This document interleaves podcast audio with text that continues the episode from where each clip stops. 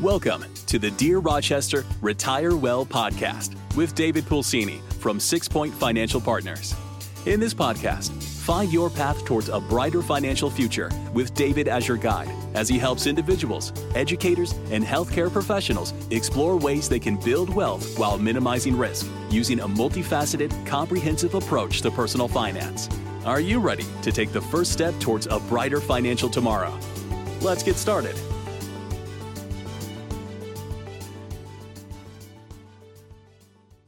We, we're going to skip the introduction today and get right into it. We had Ken on our last episode to go over a basic outline of Medicaid planning, or many of us could call it long term care planning or even nursing home planning, although technically that's not accurate. We'll get into that. Ken, it was a huge hit. And I also quickly realized you and I could go on for days about this type of planning. So I wanted to get you back on for what you called Medicaid 201, which I love uh, to keep us on, in line and on track. And it's great to have you back. We appreciate your time. Let us just start with this. And, and we left off the last time, and I think this leads right into what you would call eligibility rules. So, what is an eligibility rule? What does that mean? And then, if we could just get into some examples, that would be great. Right, perfect. Thanks, Dave. Happy to be back and share some of this and I hope to help some folks uh, out there. The context, guys, first, the context is uh, we've got a crisis. We've got a $500 a day bill coming, about $15,000 a month. A lot of folks thinks, think health insurance covers it. A lot of think, folks think Medicare covers it. Maybe there's some kind of veterans benefit. Most folks know none of those things uh, are going to help pay for this $500 a day bill. So you've got either private pay or Medicaid private pay sounds like a lot of fun, right? Certainly might need to do that for some time in order to balance the interests of the nursing home and get in the right care at the right place. But ultimately, you're going to want to understand and perhaps even apply for the medic or Medicaid to cover those costs. And so it becomes critically important to understand the basic Medicaid eligibility rules. There are what I call three steps, right? Three hoops to jump through. The way I phrase it is don't bother going to the second one until you know you've accomplished the first, until Medicaid would approve you under the first step. Then the second step and the third step. And then hopefully Medicaid would be approved and they'd cover that $500 bill. So think of it that way three steps. The first one is assets, the second one is income, and the third one is gifting. Everything in Medicaid, I think, could come down to those three things, those three steps in order assets, income, gifting. Let's assume for a moment we have a married couple. I need to know, Medicaid will ask, what are the applicant spouse's assets? That's the person who's in some form of crisis of care and probably living in a long term care setting. That's the applicant spouse. Versus the community spouse, that's the spouse living in their own private residence in the community, right? First step assets. Medicaid will ask, what are the applicant spouse's assets? And what are the community spouses' assets. So we're trying to recategorize what they own and putting it into two different groups, applicants' assets and the community spouse assets. Applicants only allowed to have, I'm using round numbers here. These numbers change slightly every January, okay? These are the 2021 rules as they were just issued a few months ago. Applicant spouse allowed to have $16,000 of cash. Applicant spouse allowed to have life insurance, with a face value of 1500 or less. I said face value, not cash or death. Allowed to have the personal property, clothing, books, belongings. Allowed to have a prepaid irrevocable in the form of an irrevocable pre-need funeral account with a funeral home. And I have this interesting thing called an intent to return home. And that can be subjective. I didn't say they're allowed to own a home, that it would be protected for their heirs quite yet, but they can have this thing called an intent to return home. So Medicaid will never take your home, even if only subjectively you can return to it. If you objectively cannot, still won't take it while you're alive, but they might take it from your heirs. So long story short, applicant spouse, $16,000 of cash, and this thing called an intent to return home. That's not that much, right? But what about the community spouse? Community spouse, $75,000. The rules aren't quite that straightforward, but let's just go with that today. The community spouse can have, of course, their personal property. They can have a home, one home used as the residence, up to $906,000 of equity. There's a lot of planning that can be done in that regard. We'll come back to this maybe in the next session, but I call that upscale downsize. Do that a couple of times a year. Upscale the house, but downsize at the same time. They can also, with the community spouse, have an automobile and also a prepaid irrevocable pre-need funeral account. So long story short, jump all, jumble all this together. There can be a house, there can be a car, there can be about $100,000 of cash. In terms of assets, Dave, that's what they're allowed to have. A house, a car, $100,000 of cash. So I have two, two questions on this kind mm-hmm. The first one is, how, how, much does that change every year? So you said 2021 is 16,000. Mm-hmm. Mm-hmm. Right. So for roughly the last 14, 15 years, those numbers have changed just slightly, a couple hundred dollars, not okay. significantly. There was a dramatic change in 2006, and some people think that there's going to be another dramatic change coming, who knows when, but they change only slightly every January. So, just to bring us back to the eligibility rules, what we want to do is ask Medicaid to cover that $500 a day bill. How do we get that? Well, we have to be eligible first prong, first step, assets. If they have more than one home, more than $100,000 of cash, more than one car, you know, then they've probably got exposed assets. That's the way Medicaid speaks. We've got exempt assets, what they're allowed to have, and then we got exposed assets. So our first job together with clients is to step through this asset analysis and define what is exposed, because that leads later on down the line to whether or not we can or should be proactive. Proactive with what? Doing something with the exposed assets. We would never be proactive with exempt assets. That wouldn't make any sense, right? So, got to step through this process. All right, let's say that we can judge we're below those thresholds. So then we pass step one. Let's move on to step two then. Basic eligibility rules. Income is the second step. Now, there's not really much you can do here. The income rules are what they are. And it basically defines or determines what that couple, the married couple, would have to spend every month. They call it an income spend down towards the cost of their care. It's like an algorithm, you know, it's a math formula. Think of it as a copay. It's not exactly a copay, but you got a $15,000 bill. You're below the asset threshold, so you pass prong one or the first step. But step two tells you, well, okay, we'll we'll cover the fifteen thousand dollar bill provided you pay X amount, two thousand dollars a month, for instance, towards the cost of care. That is generated by that numbers calculated by your monthly recurring income. And just like with assets, you have to separate out what is the applicant spouse's regular recurring monthly income and what is the community spouse's regular recurring monthly income applicant spouse first. They're allowed to keep $50 a month of their own income. I call that the haircut fund or the newspaper fund. That's it, right? $50 a month is exempt of the applicant's income. They can also use their in- income to pay for their Medicare premiums, to pay for their monthly health insurance premiums. Again, Medicaid doesn't want to pay for everything if they don't have to. So they encourage you, they want you to, in fact, you need to, in fact, continue to uh, make sure you maintain your Medicare eligibility and your private health insurance if you have it. So they allow, they allow you to deduct that too. Let's say we've got $2,000 a month of income, just in my hypothetical, right? They keep the first uh, uh, of Social Security income. Let's just keep it simple. Applicant spouse, $2,000 a month Social Security income. They get to keep $50. Let's say their health insurance and, and Medicare premiums are $200 a month, right? So that's it's $250. That means they have $1,750 of exposed income. What do we do with that? Do they have to spend that on their care? Not yet. First, they can give that to their community spouse. This is all on paper, Dave. They're not literally giving a check to their spouse, right? Yep. If they give that 1750 in my hypothetical to the community spouse, sufficient to bring that community spouse up to $3,250 a month. Again, I'm rounding here. The numbers are a little different. If when the applicant spouse gives that excess income to the community spouse, the community spouse, when combined with their own income, their own Social Security, they're still less than that 3250, 3250, then all of the income is exempt. There is no spend down obligation. There is there is no exposed income. But let's say that community spouse already has $3,250 of their own income, right?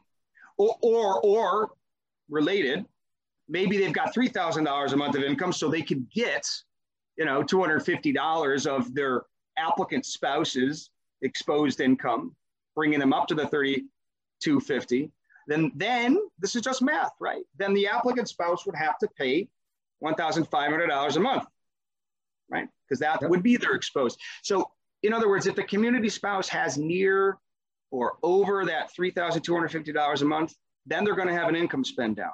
And if it's the community spouse's own income, not this paper game where they're claiming their spouse's income, but their own income above $3,250, then they have to contribute 25% of their excess.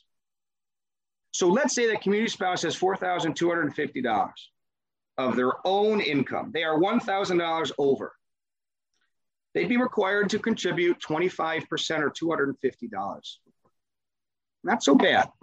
You know, and, and again, Dave, this is just a math formula that's helpful for people to understand this point because it really affects their budgets. There's not all that much planning that can be done with this income step, step two of the three.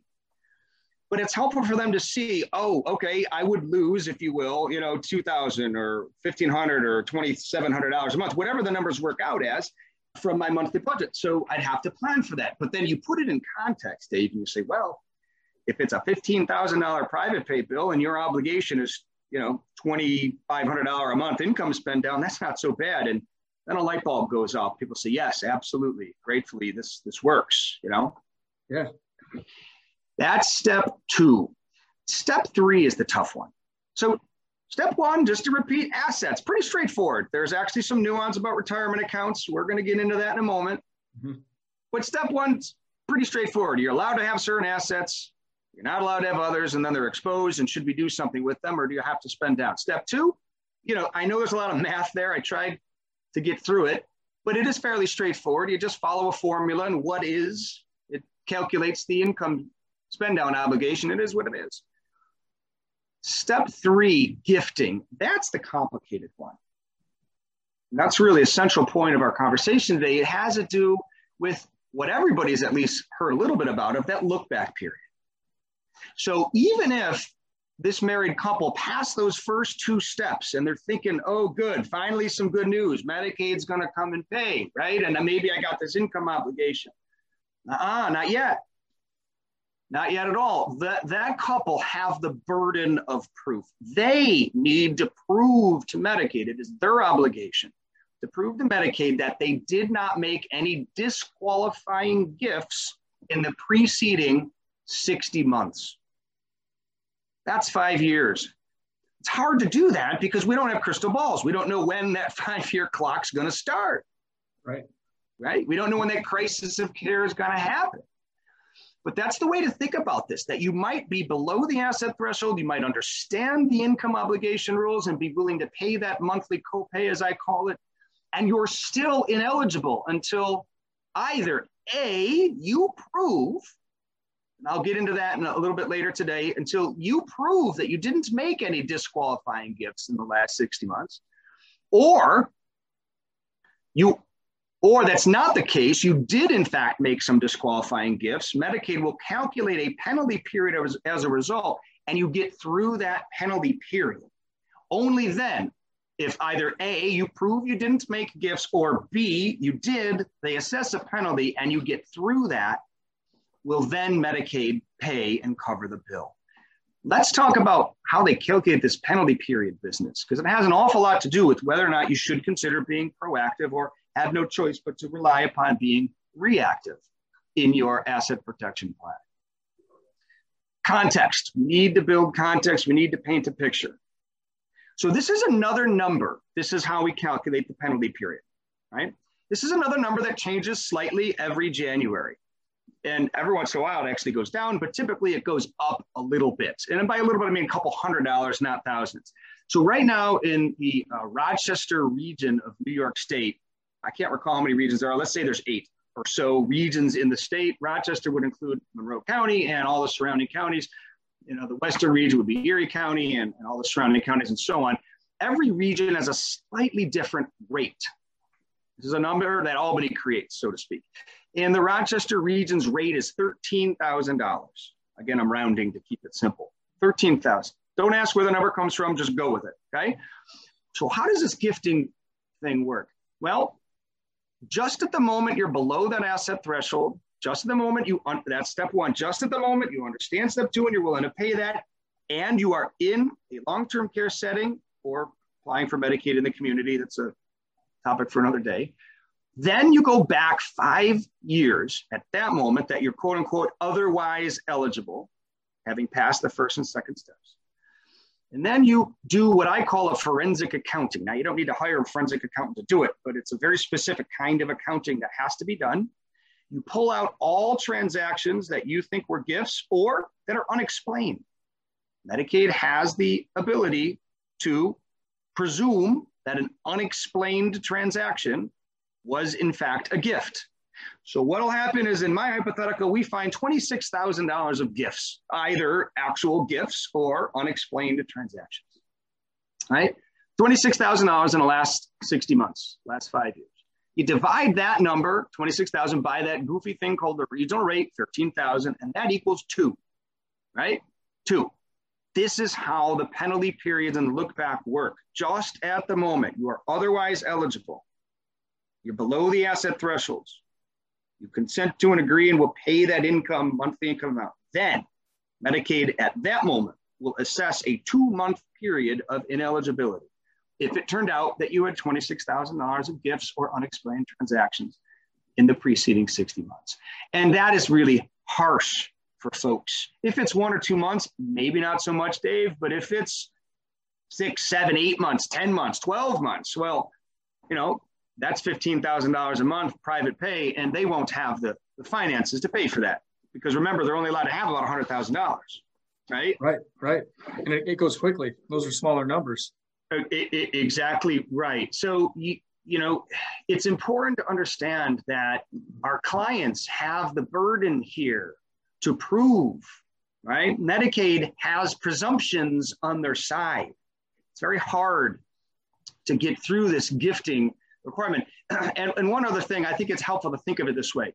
It's not that you're did anything illegal. Certainly, it's not that you're denied Medicaid indefinitely. No, the way it actually works out is Medicaid will say, okay, you're approved for Medicaid, uh, you know, just two months from now. So you'll get a decision that says, you know, we'll start paying the bill in 60 something days. Make sense? So oh, yeah. that that is the gifting and the look back period and its implications. So if it's, you know, 10, 15, 20,000 dollars, I'm not all that worried about it.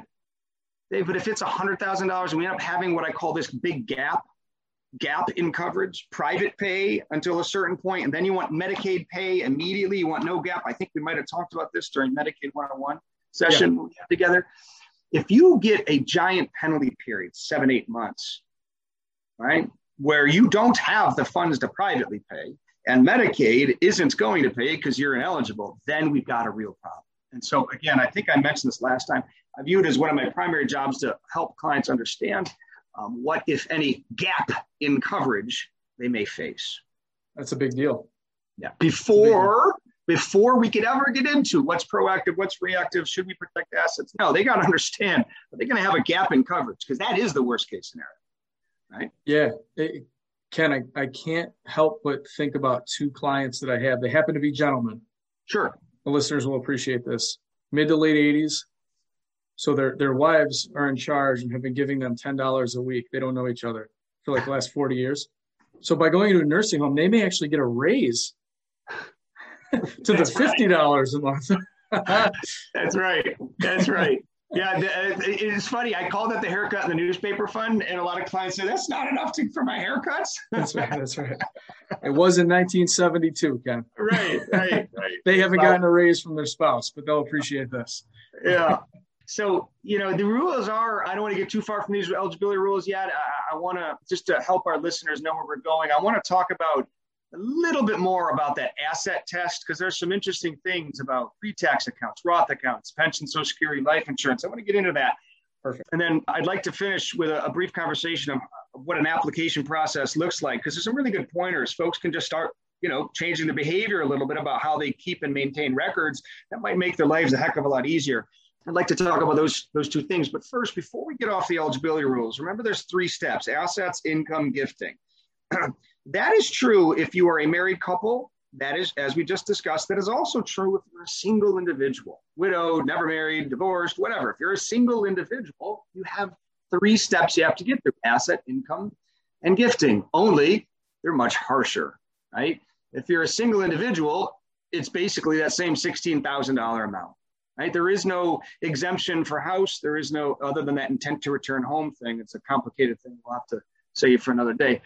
But that's it. And again, there is no community spouse allowance of $3,250. You're a single individual. So, you know, the asset threshold is much lower uh, for a single individual, the income much less that can ultimately be protected. And it is the exact same gift uh, penalty period and penalty calculation. Uh, period of ineligibility, I should say, is more accurate okay. than, than penalty period if you're a single individual. One final comment before we get off the eligibility rules. Thus far, Dave, we've really only talked about kind of Medicaid, skilled nursing home, or what's sometimes called chronic care Medicaid, living in a long term care setting Medicaid. There's a whole other kind of Medicaid, uh, community based care home care, adult daycare. Think of it as aide service in a home. You know, it's, it's more than that. It's an entirely different Medicaid program. You know, case by case, we could talk about that.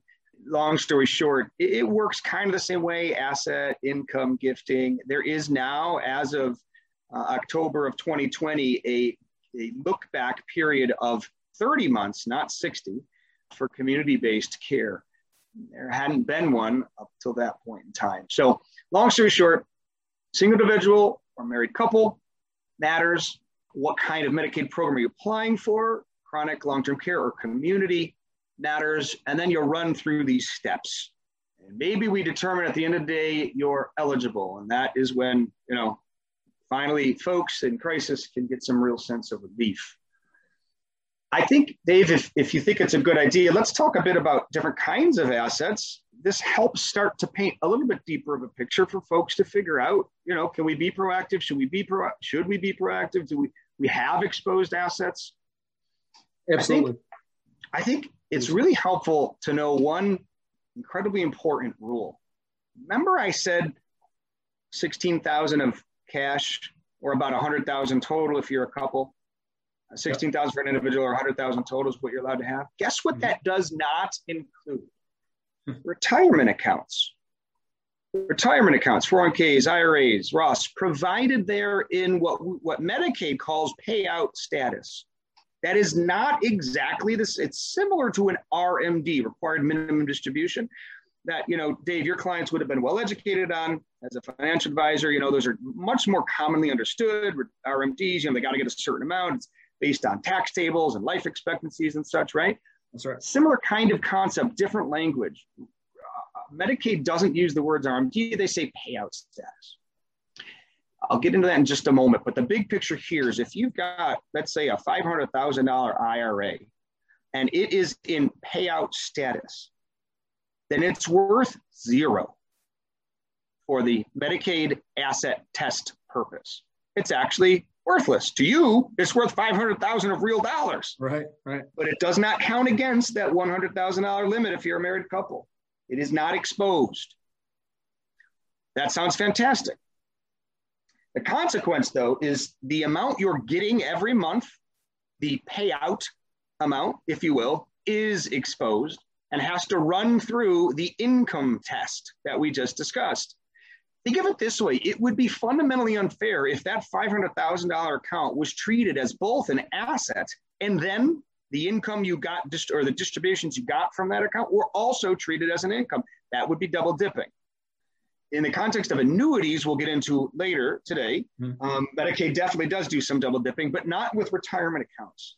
Right? So that's why retirement accounts or retirement funds get that favorable treatment. One quick point about payout status a lot of litigation around this issue. It's been it was unsettled for a long time, though it seems to be a bit more settled now. Long story short, if you are a married couple, Medicaid will treat, and you do have to be somewhat particular in the community that you're in. But Medicaid, generally speaking, will treat if you're receiving your uh, financial advisor or accountant's calculated RMD on your retirement account as a married couple, and as long as you get that paid on a monthly basis, Medicaid does monthly budgeting, right? On a monthly, not you don't. I don't want any of these annual lump sums, right? That Dave, an awful lot of the clients, I'm sure, or most folks out there do, anyways. Then that's easy to calculate that. Medicaid will accept that. Let's say it's a $24,000 a year RMD, divide by 12, 12 months of a year, that's 2000 a month. So that retirement account itself is worth zero, but under that income test we just talked about, you got to add in another $2,000. Again, Dave, that's typically a pretty good bet for folks. They'll take that result. Absolutely. What, what if it's not in payout status? Then they need to turn it. This was a meeting I had just this very morning. I'm not old enough yet. I'm not obligated under particularly the new Secure Act that says age 72. So I don't need to do this, right? No, wrong. Those are tax rules. We're talking about Medicaid rules, totally different set of rules.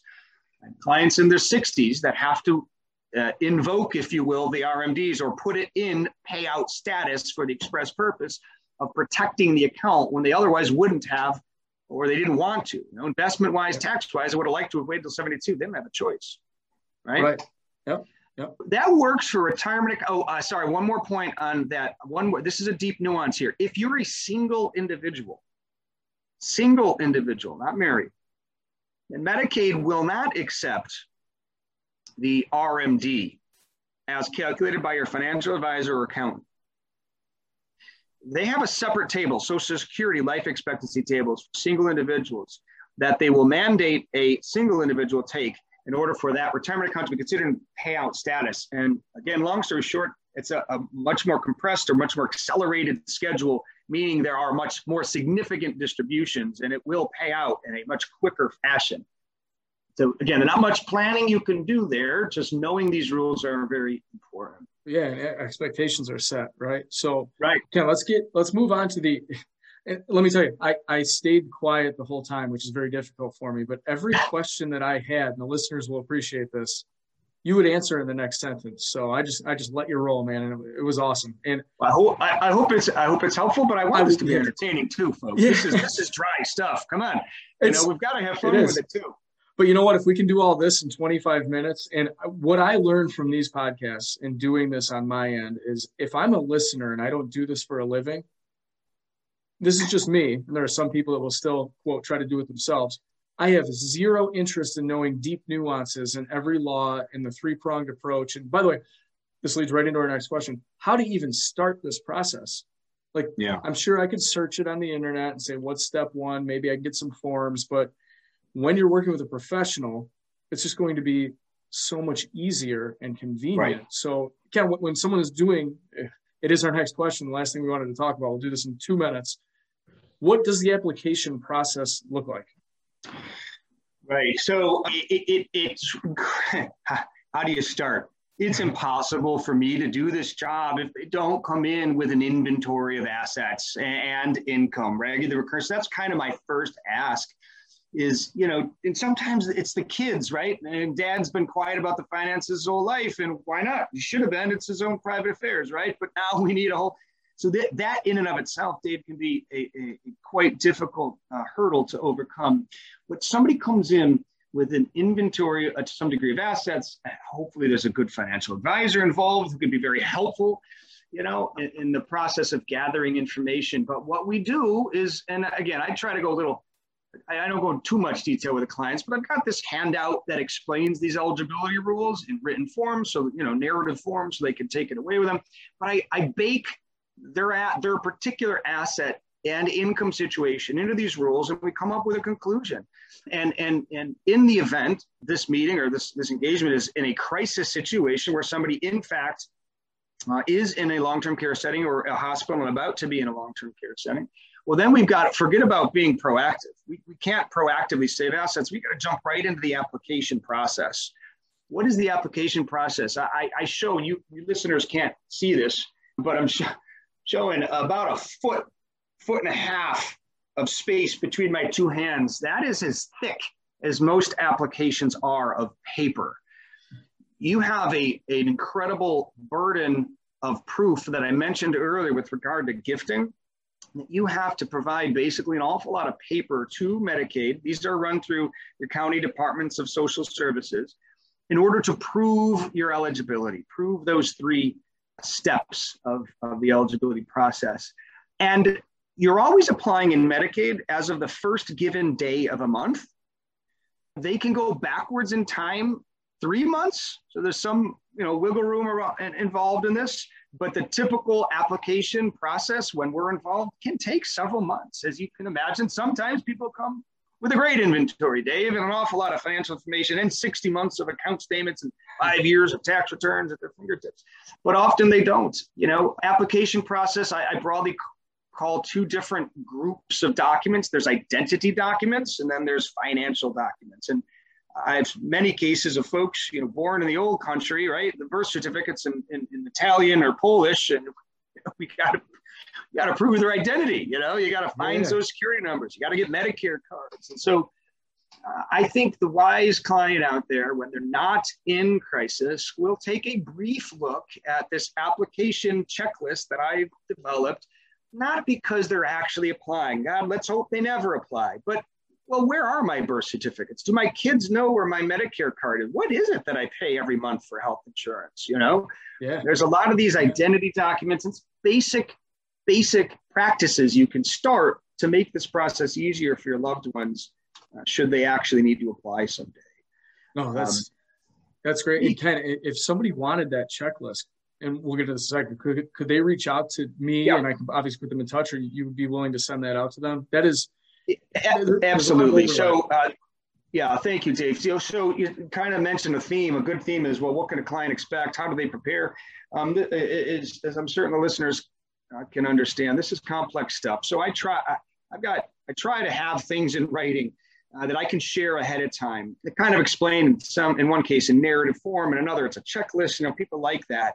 And so, yeah, I've got uh, I've got several handouts, but two in particular that I give to every client in, in, uh, in, this situation, whether they're being proactive or not, just so that they can start learning the rules and start developing some good some good uh, processes, personal processes. Yeah. So yes, uh, uh, happy to share the application checklist. Happy to share my, my breakdown of eligibility rules.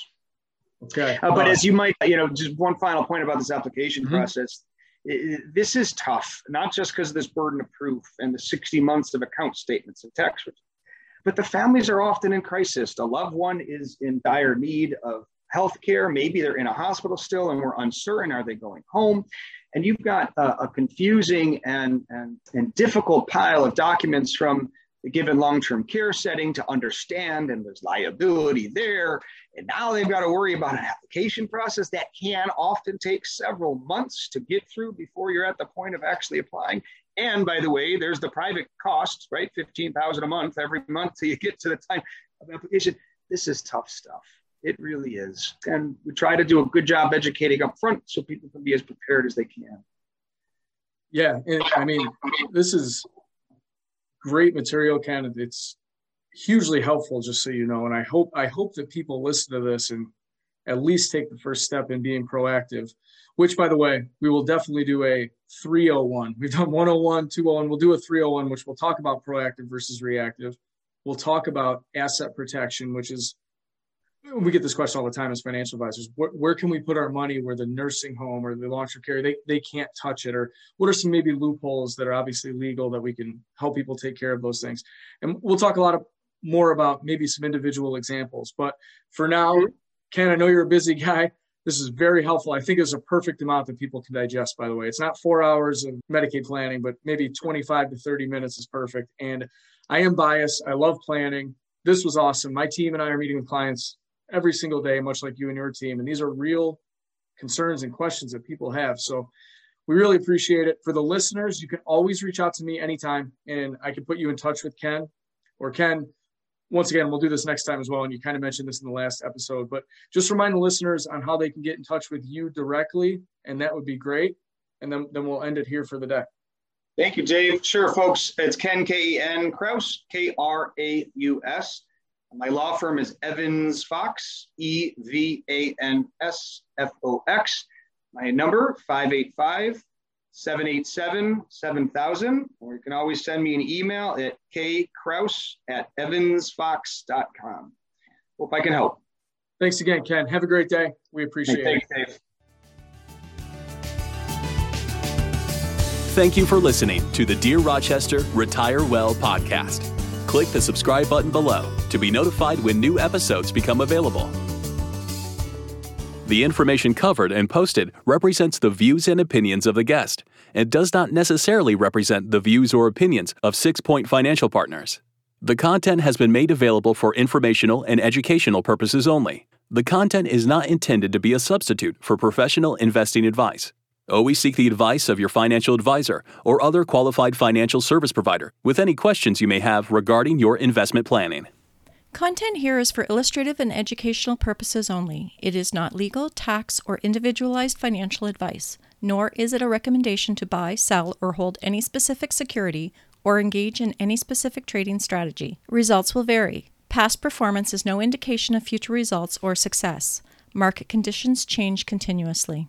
This commentary reflects the personal opinions, viewpoints, and analysis of Six Point Financial Partners. It does not necessarily represent those of RFG Advisory, Private Client Services, their clients, or their employees. This commentary should not be regarded as a description of advisory services provided by Six Point Financial Partners or RFG Advisory, or performance returns of any client. The views reflected in the commentary are subject to change at any time without notice. Securities offered by registered representatives of Private Client Services, member FINRA SIPC. Advisory services offered by investment advisory representatives of RFG Advisory, a registered investment advisor. Private Client Services, Six Point Financial Partners, and RFG Advisory are unaffiliated entities. Advisory services are only offered to clients or prospective clients where RFG Advisory and its representatives are properly licensed or exempt from licensure. No advisory services may be rendered by RFG Advisory unless a client agreement is in place.